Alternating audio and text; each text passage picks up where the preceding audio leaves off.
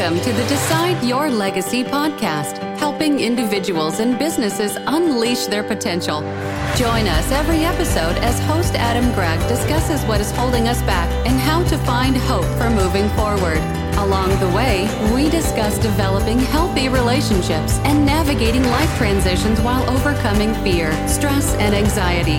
Live the life you want, the legacy you decide.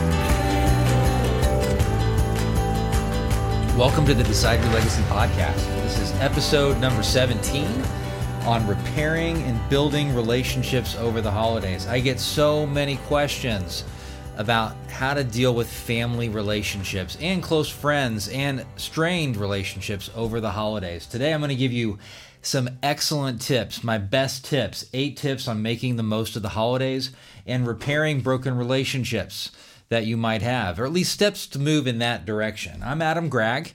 I am a family therapist and life coach, mental health professional. Been doing this for over 20 years. I've worked with thousands of clients, thousands of families, honestly, and hundreds of companies on topics just like this.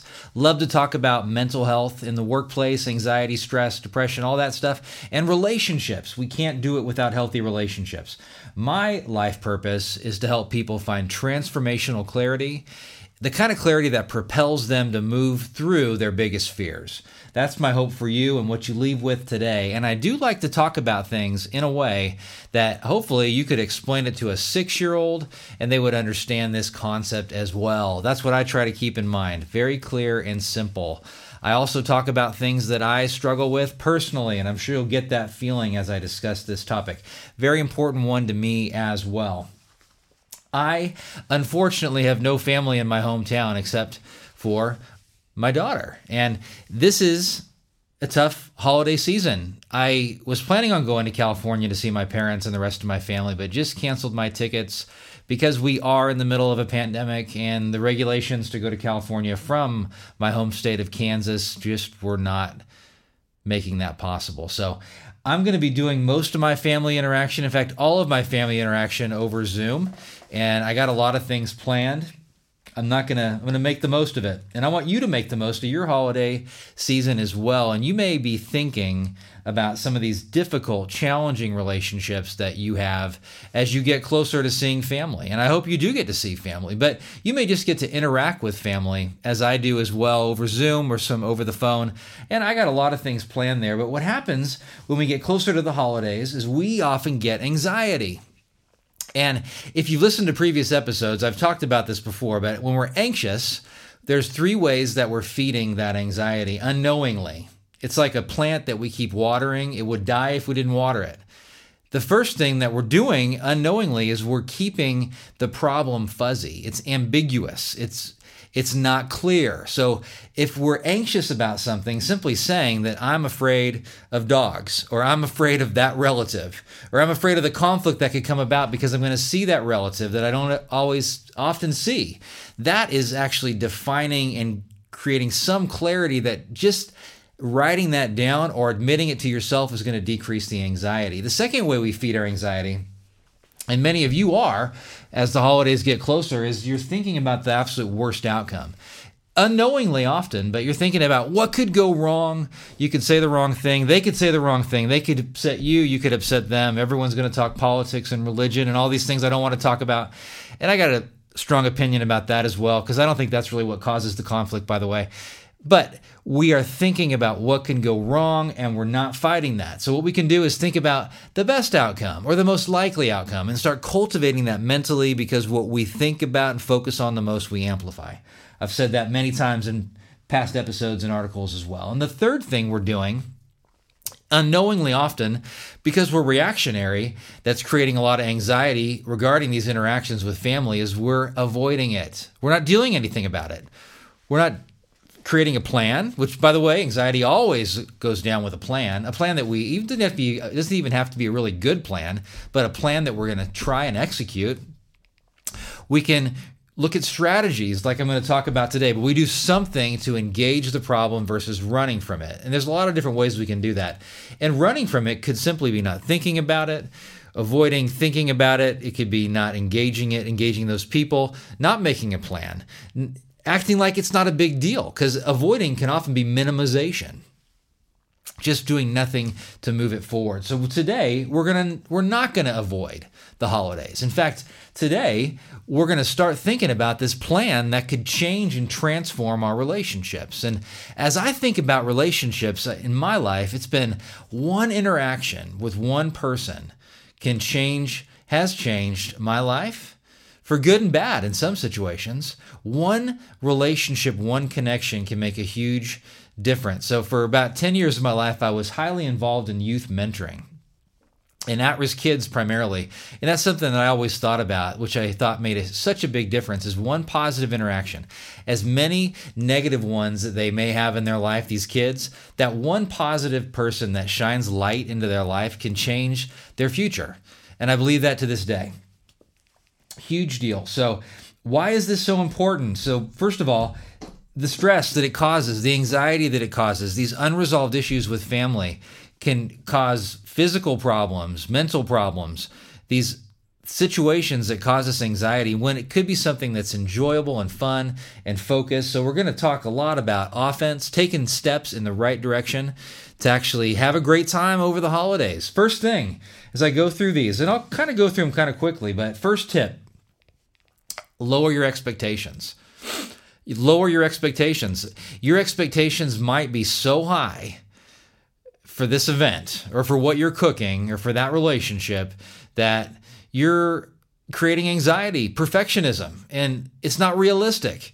We don't do anything productive typically. We don't gauge things that we think we're going to fail at.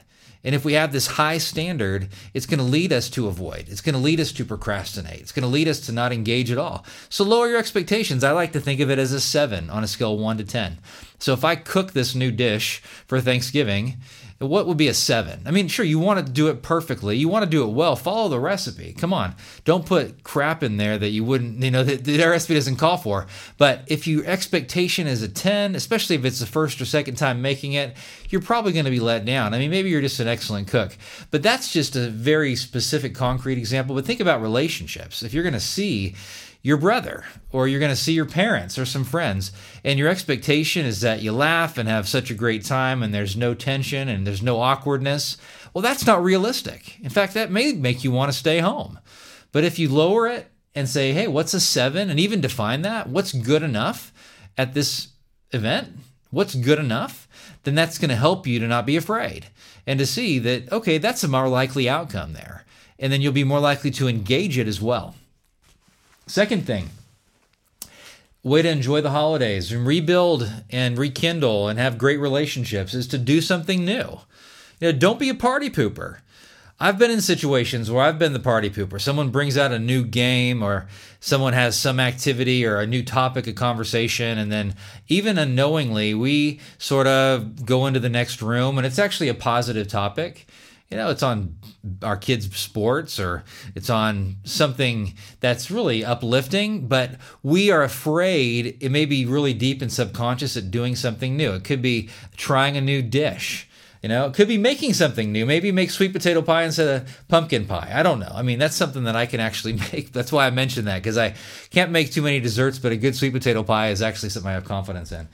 And by the way, doing something new can be talking to somebody new or could be inviting somebody over that i mean some maybe somebody that you is lonely over the holidays you know like me. I'm just kidding. But it could be inviting somebody over. Just doing something different because you're willing to get outside the box.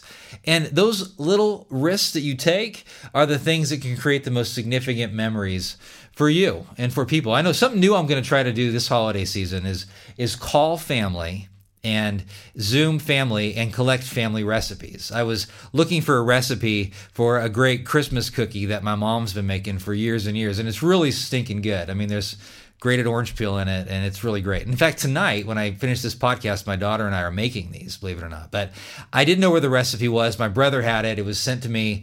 But I thought, well, how cool would it be to actually start collecting these? Un- you know, kind of without people knowing what I'm doing, and eventually give uh, a cookbook, I guess. Although I'm not guaranteed, not promising that, but maybe start giving these to families so that they're not lost. I, I don't know. It's kind of a cool thing, And so, and I even thought this holiday season I might really try and get into video games with my daughter. And um, she's 13, almost 14. And I thought, you know, uh, maybe I'll even buy something. I haven't spent some birthday money, and maybe I'll even buy like a a Switch or a Nintendo. I guess I could buy a new thing like a five or something, but who knows? Um, that's kind of my do something new attitude. The third thing that you can do to make the most of the holidays here is be well, first of all, I, w- I was I won't share that yet, but last week I was asked to talk to a group about making content for your website, um, writing things. And by the way, most of the stuff that I have ever done professionally, content wise, is writing. And and I have um, on my website, decideyourlegacy.com, I have about 65 articles, many of which have a have thousands of views and a lot of traffic and everything like that.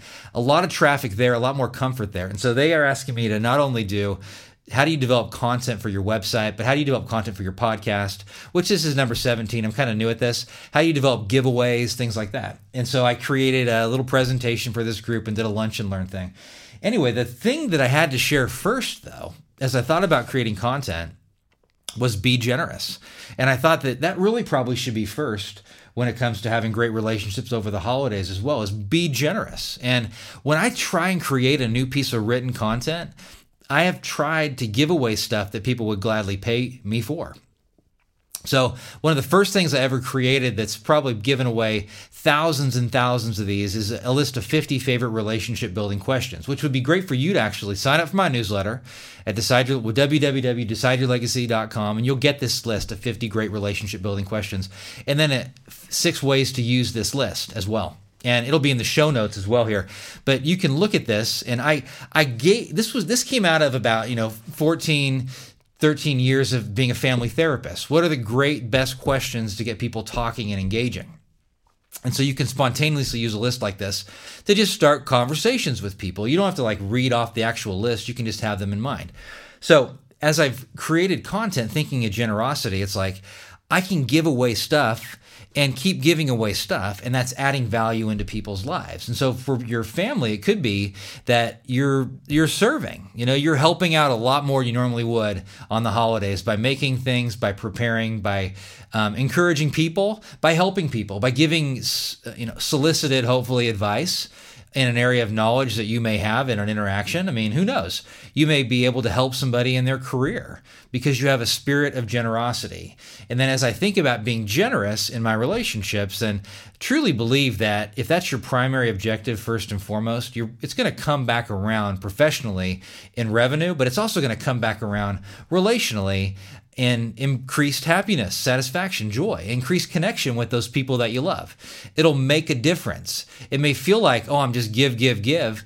But, you know, as it says, and I don't know and what your spiritual beliefs are, but just think it's a said in the New Testament consistently, we reap what we sow. I mean, if you sow a lot of seed sparingly and you give a lot away and you do a lot, and I'm not talking codependency here, don't do things to the extent that people are taking advantage of you and you're trying to, you're enabling people because you're doing so much, but from a, from a good place in your heart, you're giving things away.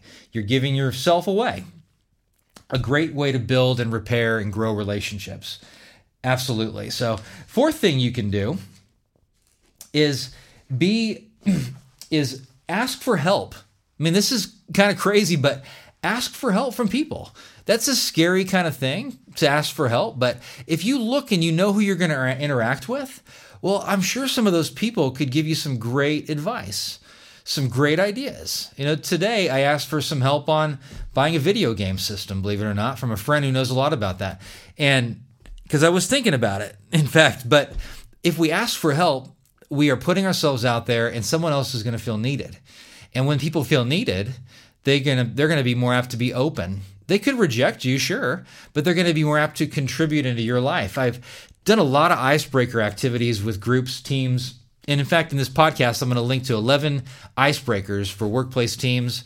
And these work great over Zoom. These work great with your family over the holidays as well. And one of my favorite icebreakers is where everybody in the group, at least everyone who wants to participate, thinks of something that they can teach, a skill that they have that they can teach other people in that room about. So it's a skill that many people in the room don't actually have, although they could. And so I've done this with groups, and there have been pilots, and they get to stand up in front of the group and actually teach people how to do how to land a plane, even though they're never actually going to land a plane. I mean, but they're just talking through some of that information, or teach somebody how to cook a great spaghetti sauce because their mom's Italian like mine and they know how to cook a great spaghetti sauce. I don't care what it is, a meat sauce by the way, exactly, which I can make a very good one.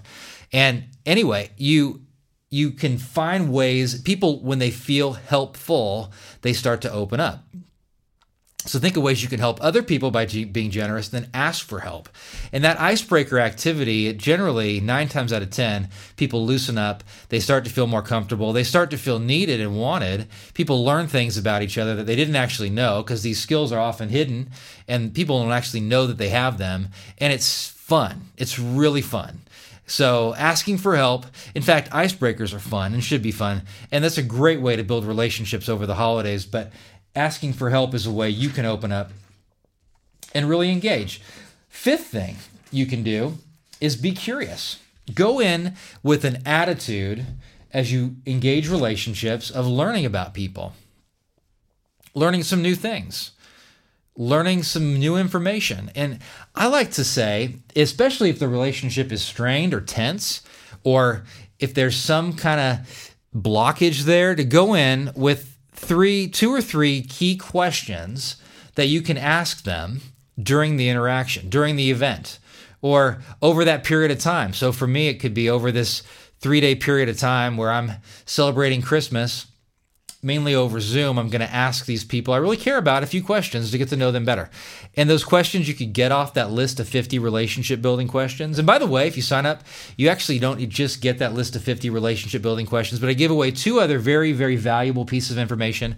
It's uh, tips on 12 tips on life balance tips which again, I've talked about that with groups and teams many times. And so I have that as a giveaway. And then my most recent giveaway, which you get as well, is five days to overpowering anxiety. So some of my best stuff related to overpowering anxiety. Again, it's free, generous, all that. But as you're curious, back to this be curious thing, you just go in with an open mind, an open heart. I can really learn some things about people, and they're going to know that. If you ask in such a way that you're asking a question, sharing an opinion at the same time, like, you know, what'd you think about that election? You know, and they already know what your answer is and they already know what your political view is. Well, that's really not a curious question. That's just a judgment in the form of a question. But if you truly ask a question, even on a controversial subject like that, like, uh, you know, what led you to having that strong opinion, and you're genuinely curious about that, then that could be a relationship building interaction, a non judgmental interaction. But they're going to know, just like people generally pick up on motive, but motive is often hidden, and we can often hide motive from ourselves. So other people, I think, a lot of times pick up on our motives quicker than we actually pick up on them in ourselves because we can be so biased as well. So think about some great questions you could actually ask people. The sixth thing is really listen. Really, truly figure out a way to listen and engage in some kind of conversation with these people you care about. And they're going to know again if you are answering their question before you're listening to their answer. So you ask a question, and then all of a sudden you're blurting out your answer before you hear fully their answer to that question. Or maybe you're listening because you're acting as if you're listening, but you haven't really tried to understand what they're actually trying to convey. And they're only going to know that you're truly listening if you ask more questions based on what they shared.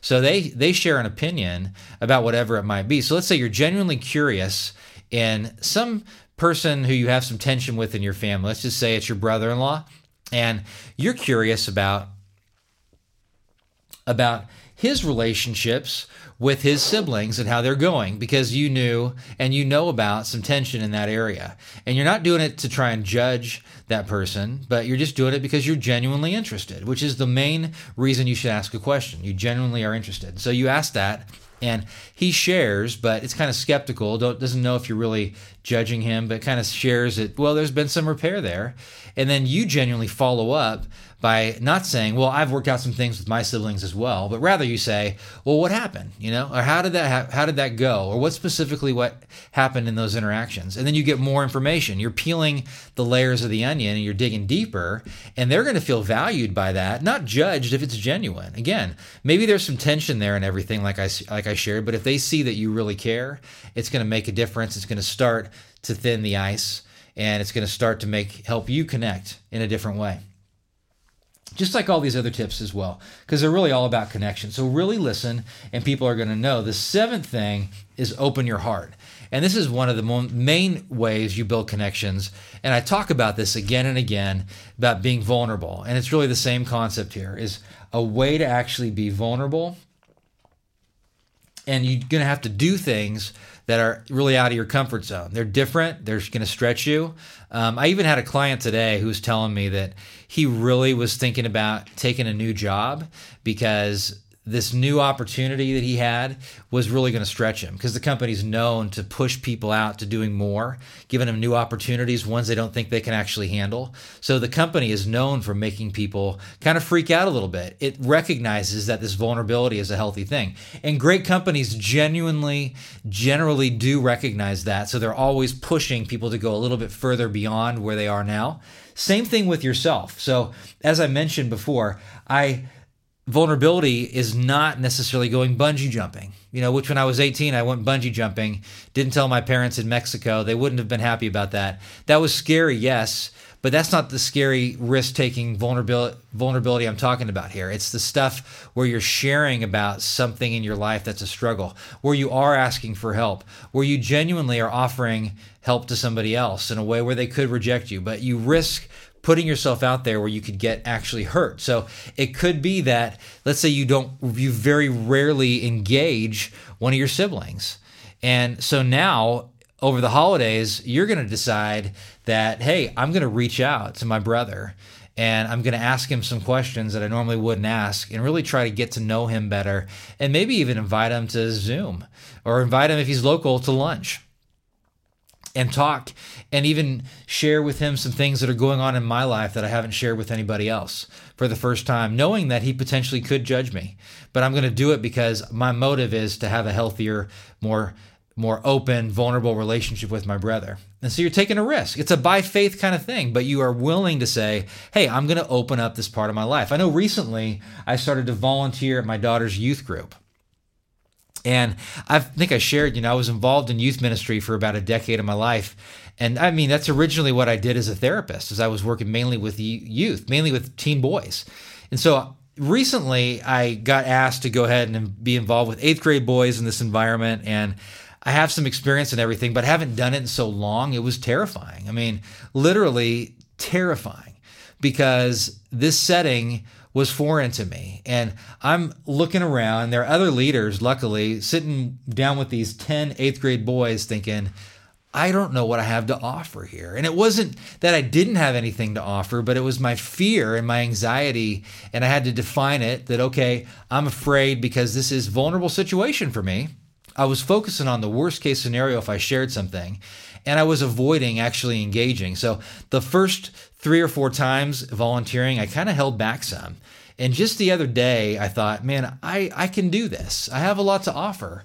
And I'm going to start opening up more and being more vulnerable. But that's the kind of vulnerability I'm talking about. So, how can you do something like that over the holidays in this specific situation that you're in? How can you interact with somebody in a different way, put yourself out there in a different way with these people that you really care about? And then the eighth thing, the eighth tip is think about with especially these very difficult relationships that you have. Maybe somebody has a very different worldview or perspective. Maybe you have unresolved conflict that you've never actually worked through. Something from years ago where you have held on to resentment. And so your natural focus when you think about this person is to think about their negative qualities and to think about those things that went wrong and bad. Well, you can intentionally, and that's the tip, is to focus on and cultivate the things that you appreciate about this person the things that you admire about this person. Even if you don't like this person, they're still going to have some things that you admire and appreciate. And I've had the privilege of seeing relationships simply by starting to cultivate these things that I admire. I mean, with other people, them starting to cultivate that, it's transformed the relationship. So I can even think of one where somebody hadn't talked to his sister in over five years. And they started to think about the good times as a kid and the things that actually went well. And there was a big conflict over a will and the death of a parent and everything in this situation. And but that simple act of saying, well, I had these good interactions when I was younger. I had these good interactions when I was older. She's been good to my kids. She's been good to me at times. She has tried. All those things started to overpower the negativity, which had been for at least half a decade, creating a real tense dynamic where they wanted to distance and avoid this sister it can work like that. Like I've said before, what we focus on the most, we amplify, we cultivate, we make bigger than it actually is or has to be. We make those negativities take over. They do take over. So figure out how you can focus on those positive qualities. And this is why people get polarized as well. They get polarized in differences. And you know, I went to college in Oregon, and I um, I got a lot of buddies from college days you know, in our fraternity, we were all really close. And some of these guys I talk to consistently now. We've had like three Zoom reunions over the last six months. It's been a real blast. And all of us, there's a pretty wide diversity in political view and a lot of things, even religious views, values, and things like that. But there's also tons of similarity. But if we got caught up on one issue, you know, it would cause some serious problems. But in that setting, maybe it's because we don't see each other as much and because we have all these great memories together. None of that stuff, none of those differences ever take center stage. And those interactions just seem so positive. And you can have that same kind of stuff with your brother, with your sister, with your mom, with your dad, your aunts, your uncles, whoever it may be, if you're willing to cultivate it in your own mind. And it's going to spread because they're going to see that when you interact with them. So figure out a way to focus on those good qualities. Now, for those of you that have relationships that are so strained, you know that you got to repair some things here. Well, I got some pointers for you as well. And these are where you have unresolved, strained conflict that you know has to be dealt with at some level. Well, I will tell you that the majority of conflicts, and this is pretty widely a pretty widely held belief amongst experienced family therapists, myself included, is that 90% of conflict, I think even great, even 95% of conflict goes away when there's a high level of connection.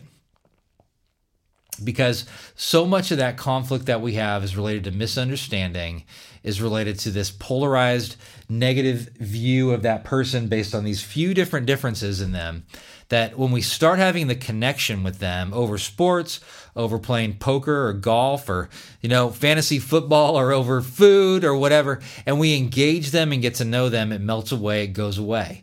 Sure, there are some things that still need to be talked about, but first and foremost, if you make the time to connect, even in these tremendously strained relationships, most of that conflict is going to melt away.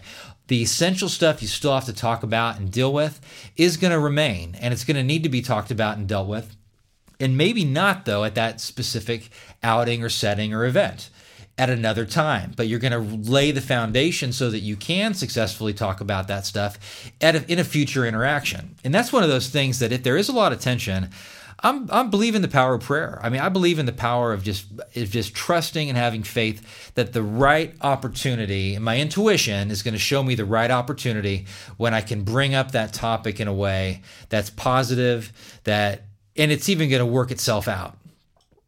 And just this morning, I had a situation where I had I wanted to address something with my daughter. It was causing me some stress. I didn't know exactly how to address it, and it was related to her phone and something.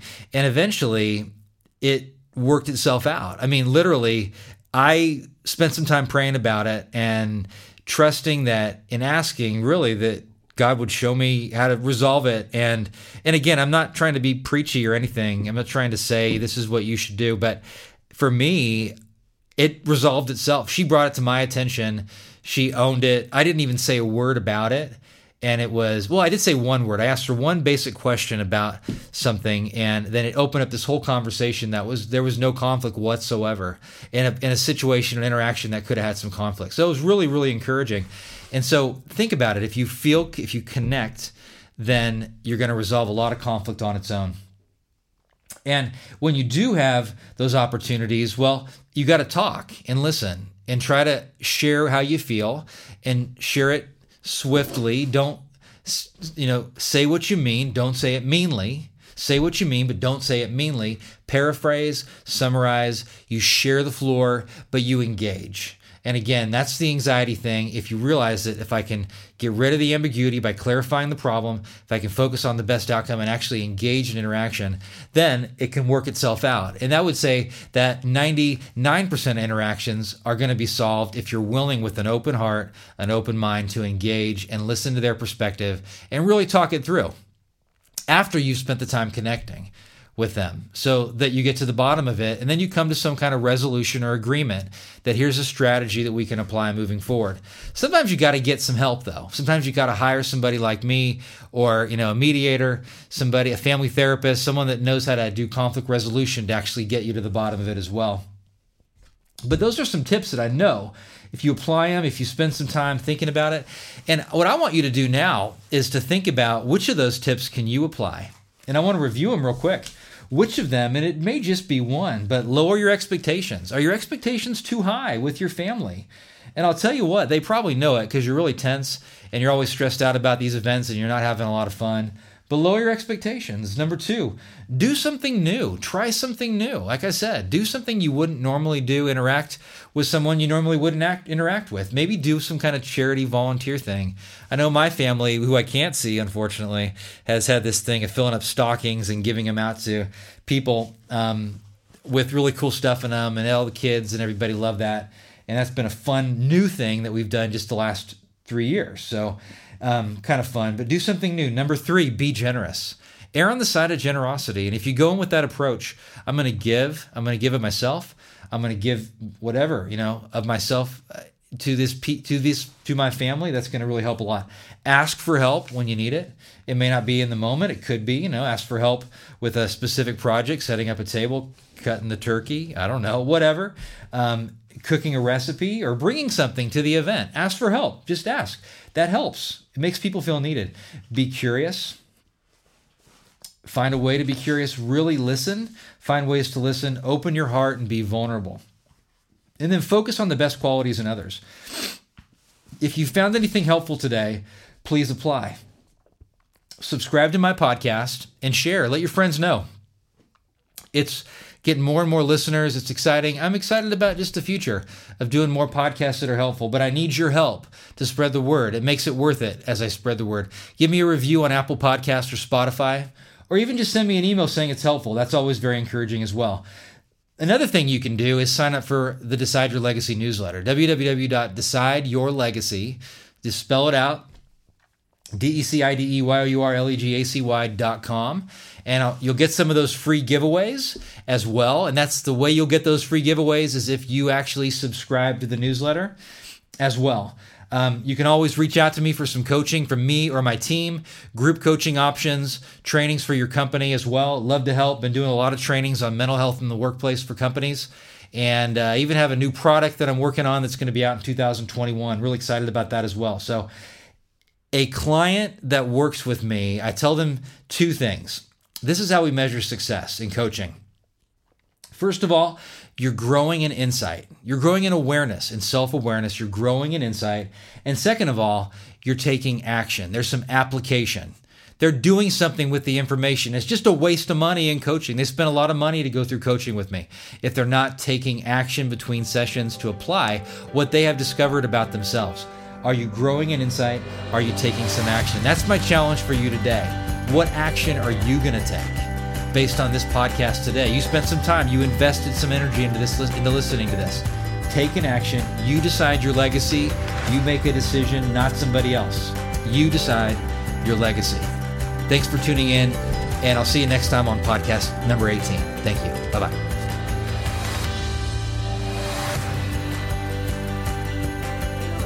This show is part of the ICT Podcast Network for more information, visit ictpod.net.